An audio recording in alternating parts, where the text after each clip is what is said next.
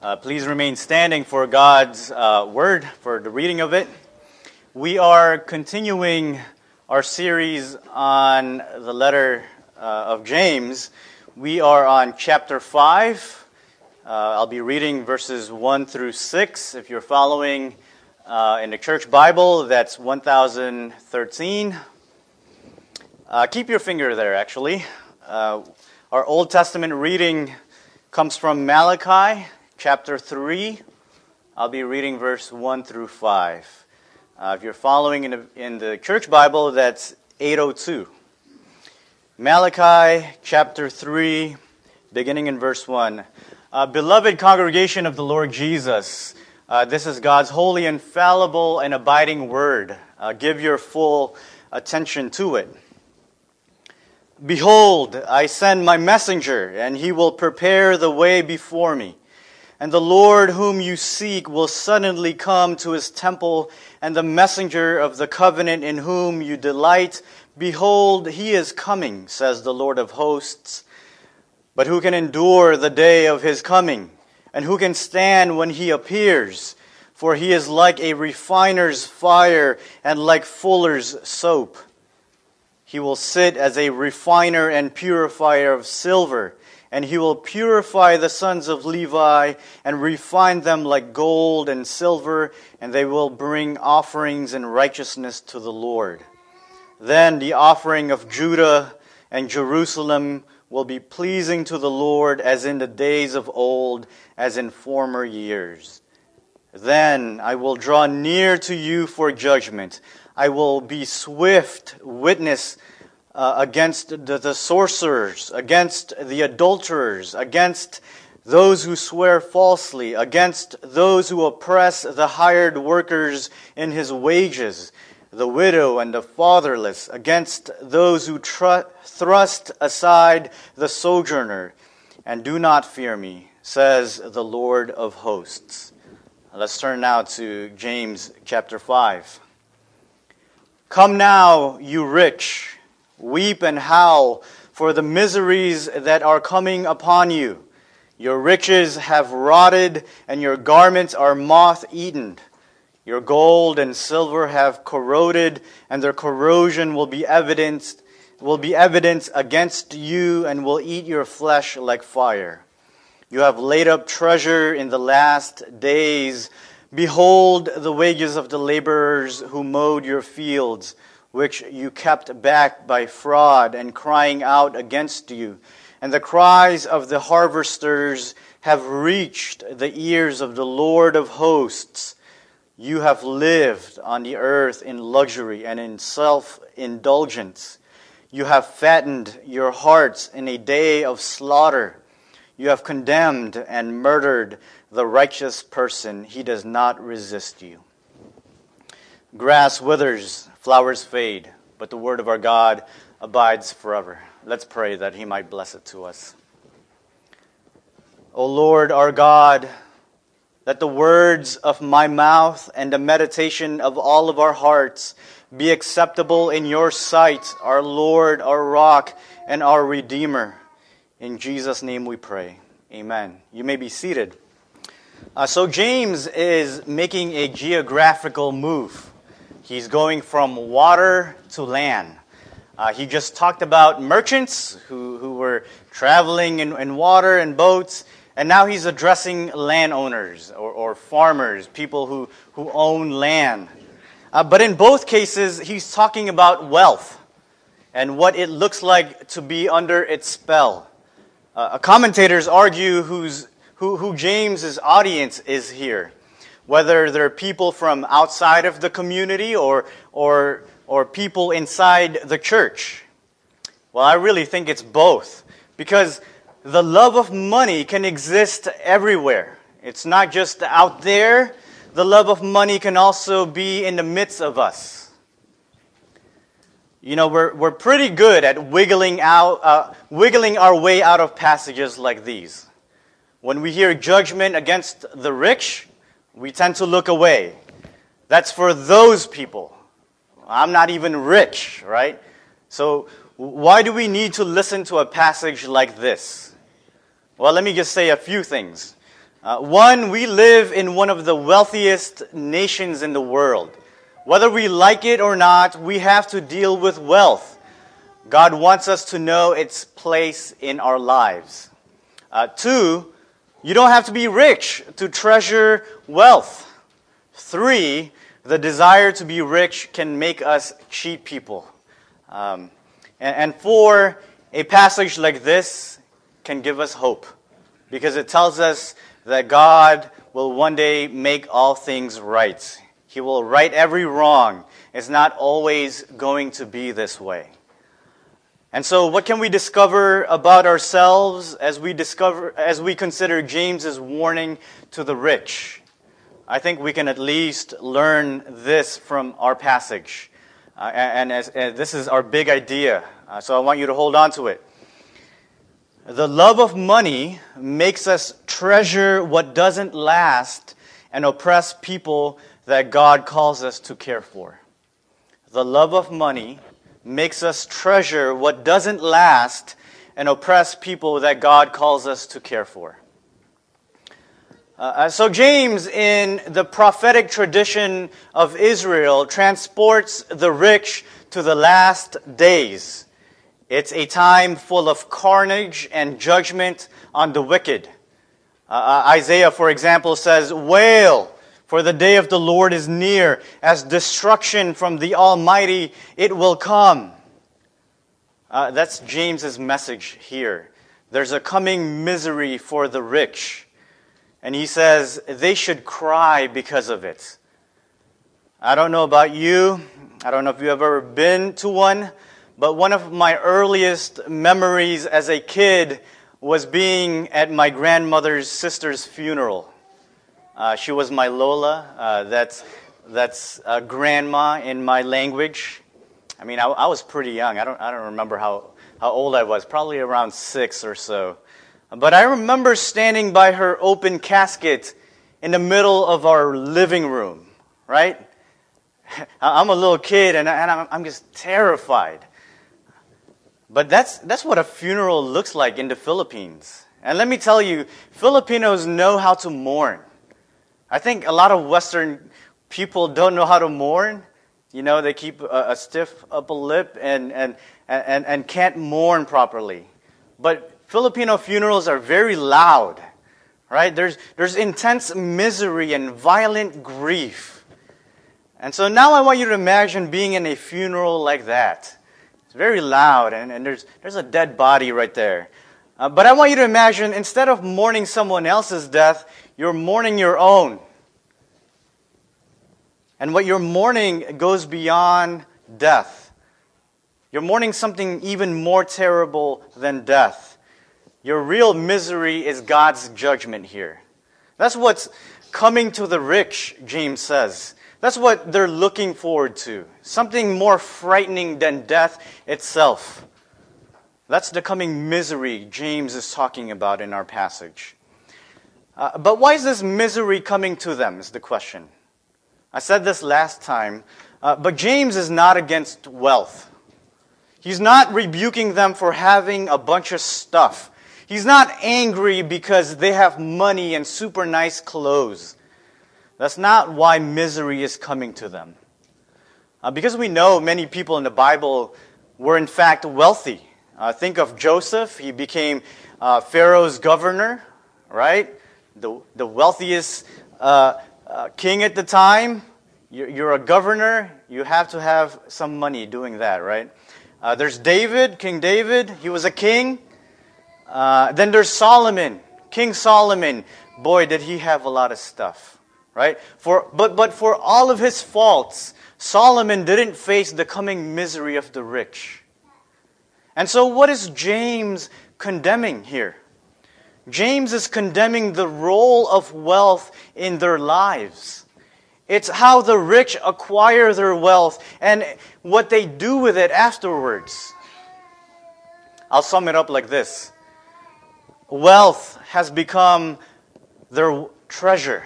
Wealth has become their treasure. That's what's wrong. That's why misery is coming upon them. And, notice how James describes them.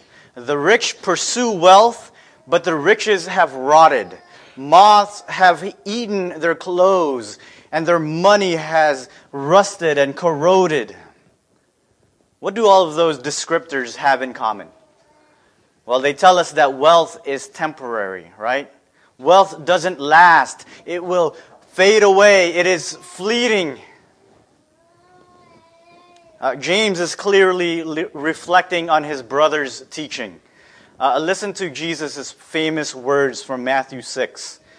Do not lay up treasures uh, for yourselves on earth where moth and rust destroy and where thieves break in and steal, but lay up for yourselves treasures in heaven where neither moth nor rust destroys and where thieves do not break in and steal.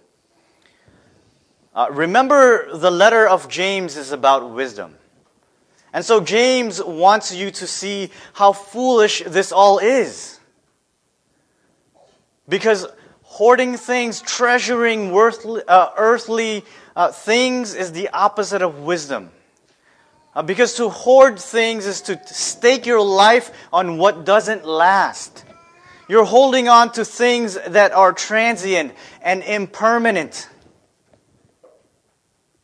What kind of people are uh, hold things that will one day fade away? Fools. Fools do that. And so, as riches waste away, James literally says that they will be a testimony against you. They will be an evidence on the scene on the crime. They're, they're like the murder weapon, and they have your fingerprints all over it. And so these rotted treasure will condemn you on the last day. Uh, but let me ask you this Do you actually have to be rich to treasure these things? these rotted possessions? The answer is no.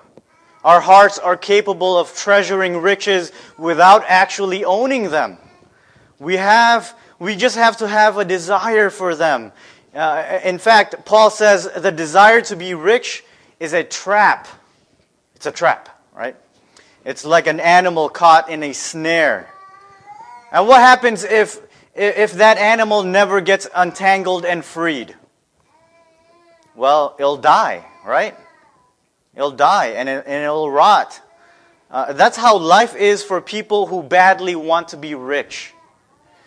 Well, uh, uh, I'll, I'll let Paul describe it for himself. He says, But those who desire to be rich fall into temptation, into a snare, into many senseless and harmful desires that plunge people into ruin and destruction. You see, the desire to be rich is the heartbeat of greed. Uh, but let me tell you, greed doesn't just ruin you. It makes you do things to other people that your mom wouldn't be proud of. Pretty loud there, James.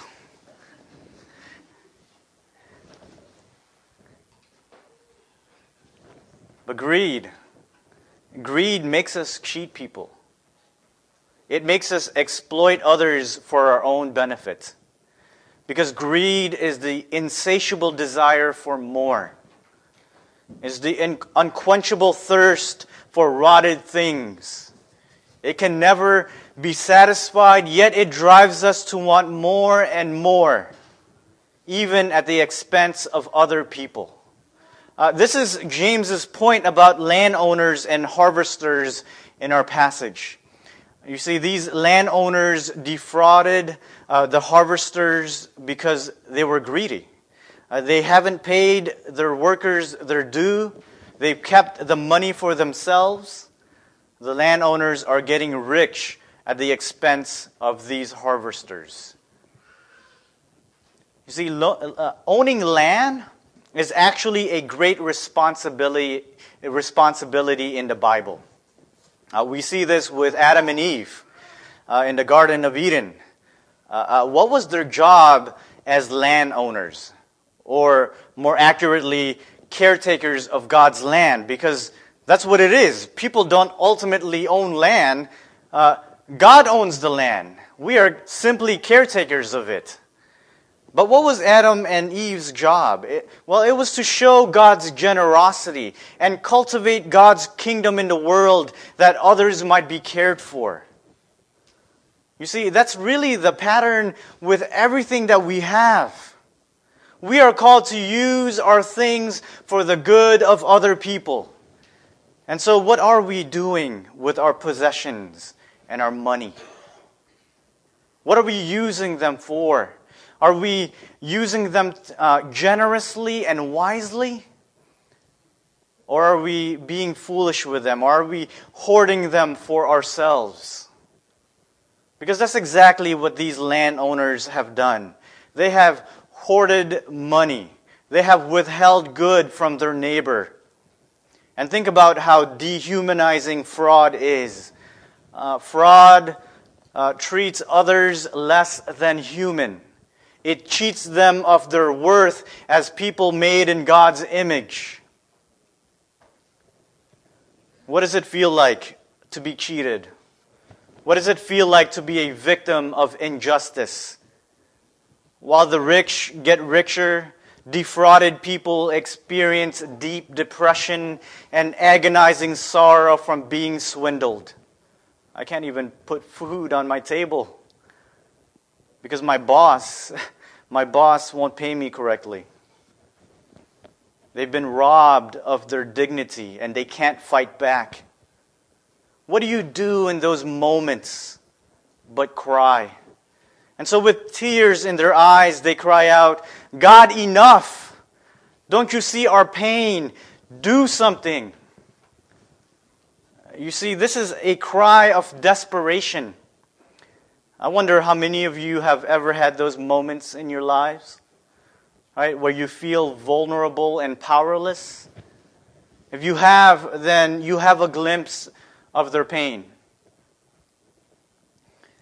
Uh, we tend to take this for granted. Uh, maybe it's because it's everywhere in the Bible. But God hears the cries of the oppressed. They are loud enough to reach his ears. And so for James, the cry of anguish is powerful. God listens when we lament, when we are full of sorrow. Why? Because He's our Father. Because He's overflowing with compassion. He longs to suffer with us. Uh, this is captured in the story of Israel's exodus from Egypt. Uh, who was the landowner? Right? Pharaoh and Egypt. Who were the, the harvesters? Israel. They, they became slaves. For 400 years, they were defrauded, exploited, and dehumanized. They were worked to the bones without seeing a dime. Israel was powerless and oppressed, and resistance was futile. Uh, because resisting meant what? A beating or even death. What could you possibly do at those moments? Uh, this is what Exodus 2 tells us. The people of Israel groaned because of their slavery and cried out for help. Their cry for rescue from, uh, from slavery came up to God, and God heard their groaning, and God remembered his covenant with Abraham, with Isaac, and with Jacob. God saw the people of Israel, and God knew. You see, this oppressive and exploited relationship is in fact everywhere in the Bible. Even with God's covenant community, Israel had kings who exploited the people. And in the New Testament, it even went on in the church where people are exploiting other people. But it's not just in the stories of the Bible, it's also present in all of human history. Uh, I think of the dictators who took advantage of their people, like Hitler, like Mao, like Castro, Mussolini. I know you know more, but there's many of them. And what about our country? right? Our own country was, was in many ways built on the backs of exploited people. Slavery was big business. You know, cotton fields weren't getting picked on their own, and African slaves were cheap. Uh, people became wealthy at their expense. Uh, but you know, exploitation still happens today. But in different forms. Like underpaid immigrant laborers, underage sweatshop workers, overworked employees with little pays. There are individuals who have billions, and we have poor and hungry children in the midst of us. Uh, but so long as there's greed in people's hearts, so long as people treasure things that don't last, people will continue to oppress and dehumanize one another. And people will continue to cry out for justice, for God to make things right. Uh, but in the midst of all that, there's good news. Because James says, as, as God did with Israel and Egypt, God hears. Notice what James calls God. He calls him the Lord of hosts.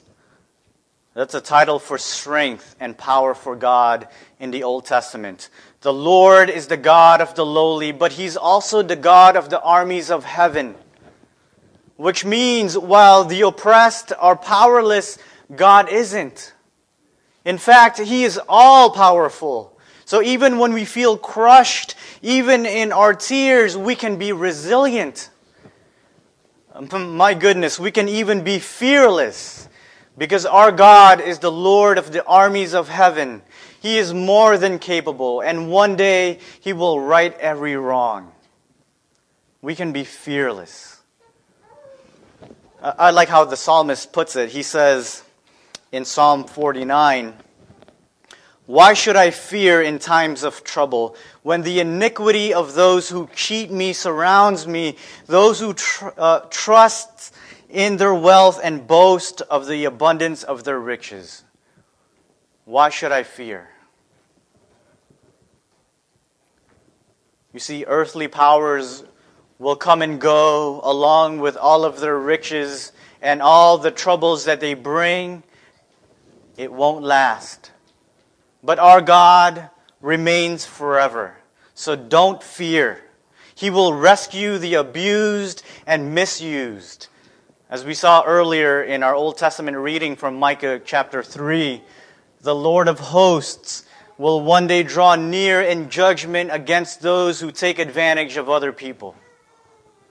Uh, by the way, who, who is James calling to weep in our passage? The rich, right? But who's actually weeping? The defrauded, the exploited. Do you know what God promises one day? There will be a great reversal. As Jesus says, Blessed are you who weep now, but uh, for you shall laugh. But he also says, Woe to you who laugh now, for you shall mourn and weep. There's great hope in the God who hears us. But if you're living like the world, like the things you can possess are your treasure, there's great misery coming upon you. And James calls it their day of slaughter a day of slaughter. It's such a, a gruesome picture, isn't it? There will be slicing, bloodshed, violence on that day. I know it's a brutal image, but I don't want you to shy away from it. Because, because we might miss something uh, about God's heart if we do. This brutal phrase tells us how seriously God takes sin how much he hates greed and injustice done to his people. But at the same time, it also tells us how much he loves the vulnerable, the mistreated, and the defrauded. One day he will come to their rescue. You know, it, it's hard not to see that James is talking about pigs here uh, when he says a day of slaughter. Uh, the rich have become like pigs who, who eat and eat. They consume everything because of their insatiable appetite. And by the way, in, in Judaism, pigs are unclean animals, right? Um, Jews had nothing to do were, uh, with pigs. Uh, but like pigs, the hearts of the rich have become fat. Not with cholesterol, but with greed and injustice, with self indulgence and luxury, with more and more earthly treasure. You know, hearts don't get fat overnight. There's a constant indulgence, more and more and more, in luxury, in excess, in surplus. They have their mansions and fancy cars. They live in overabundance. They can never get enough until one day, until one day comes slaughter. Uh, we encounter something like this in Luke 12, actually. If you want to turn there with me, it's a longer passage. It's in Luke 12. Uh, we'll be looking at verses 13 through 21. Uh, I'm sure when Pastor Brett gets there, he'll knock it out the park. Uh, but it's such a good passage.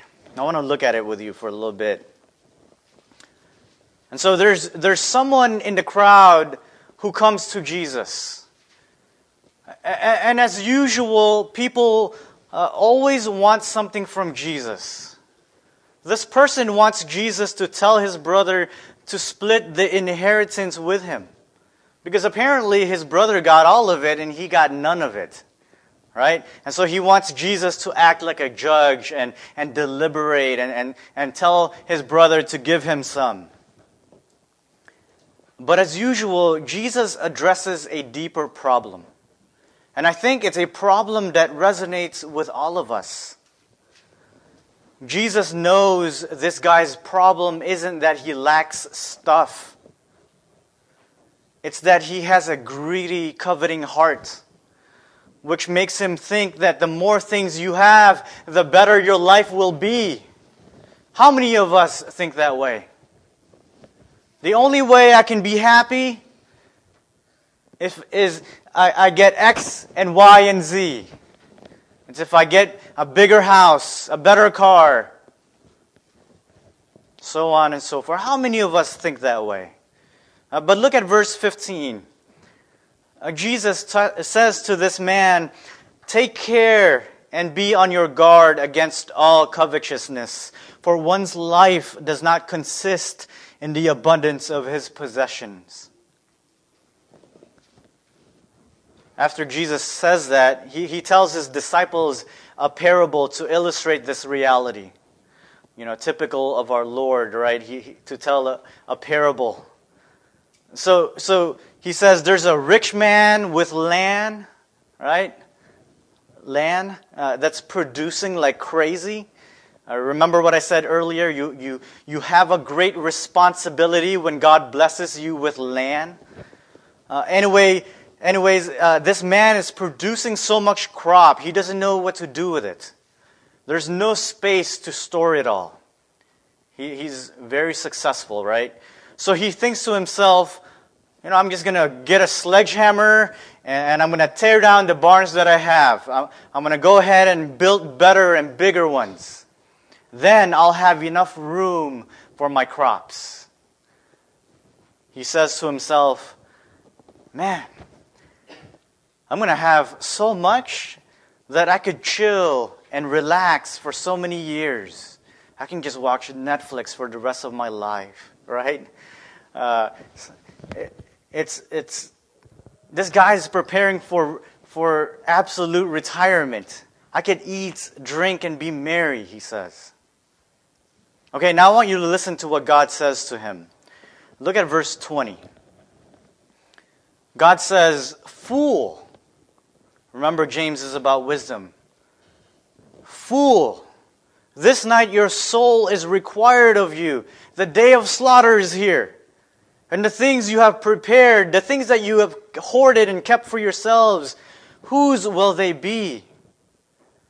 So is the one who lays up treasure for himself and is not rich toward God. You see, this man's greed has made him a hoarder. Instead of giving it to the poor, he kept it for himself. You know, you would think that's okay because, well, it, it belongs to him, right? That, that's what we often think. But wrong. That's wrong. The Bible actually calls that injustice. Not to use our resources for the good of other people and keep it for ourselves. The Bible calls that injustice. When we don't use our possessions for the sake of the needy, we are being unjust.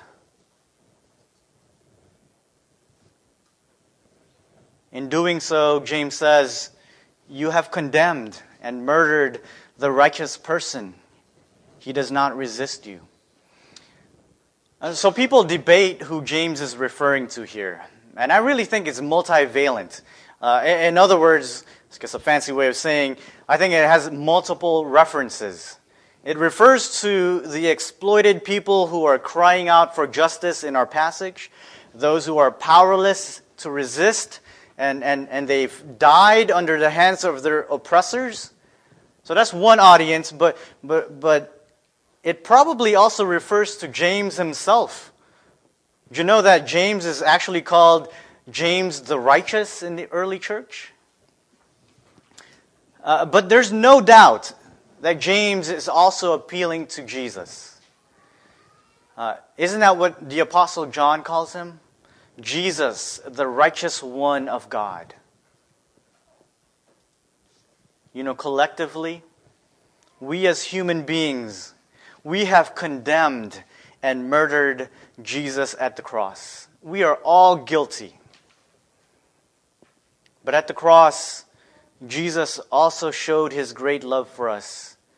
He was not the indulgent pig. He was the humble lamb led to the slaughter. At the cross, he disarmed the power of greed and injustice in the world. He became poor that we might become rich with a kind of wealth that will never fade away. He gifted us with everlasting treasure. What is that treasure? It's Himself. He gave us Himself that we might commune and fellowship with Him for eternity. That's our treasure. And that's the gospel. Uh, let, me, let me close with a few reflections here. What is so appealing about, about earthly riches? Well, they promise security, they promise happiness, they promise dignity, but you and I know that they can never truly deliver on those promises because they make for lousy saviors, don't they? As I said in the beginning, we live in one of the richest countries in the world. We are defined by wealth, it signifies our worth before people. And so the temptation to live like the rich is very real, where the goal is to be wealthy and comfortable it's the American dream, but it's actually a biblical nightmare because the desire to be rich will destroy us. It will bankrupt us into misery. That's a nightmare. But I wonder what our community would look like if we pursued Jesus more than our earthly riches. If we treasured him more than money and comforts. Well, I think love and generosity among us would grow. I think we would use our resources for the good um, of others, and not just in here, but also in our community. We would do that even if it means being more uncomfortable and, and maybe even poor by America's standard. But when we commit ourselves to treasuring Jesus above everything that the world has to offer, we will be rich in faith. And the world will see that Jesus is the greatest treasure imaginable. And they will flee to him.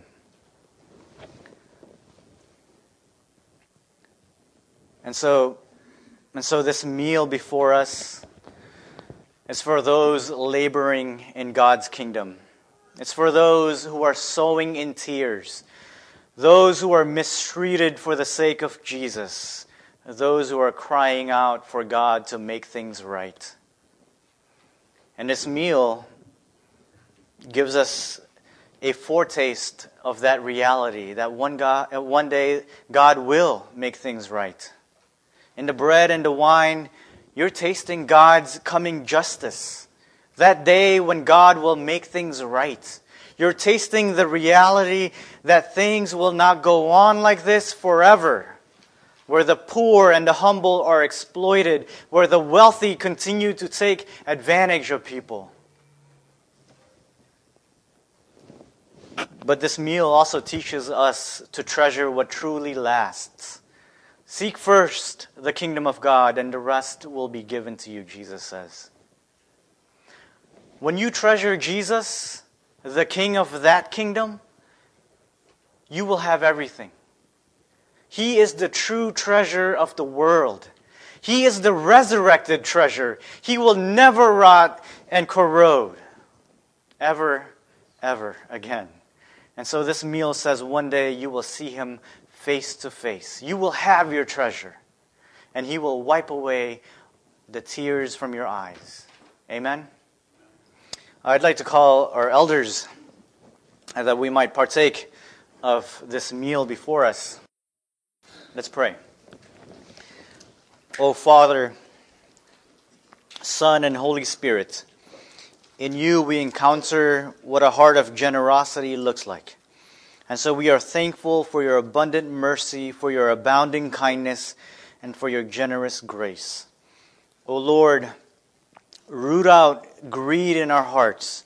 Help us to advocate for the marginalized and exploited. May we reflect Jesus' heart for the downtrodden and continue to renew our hearts that we might more and more treasure Jesus above all things. In his name we pray. Amen.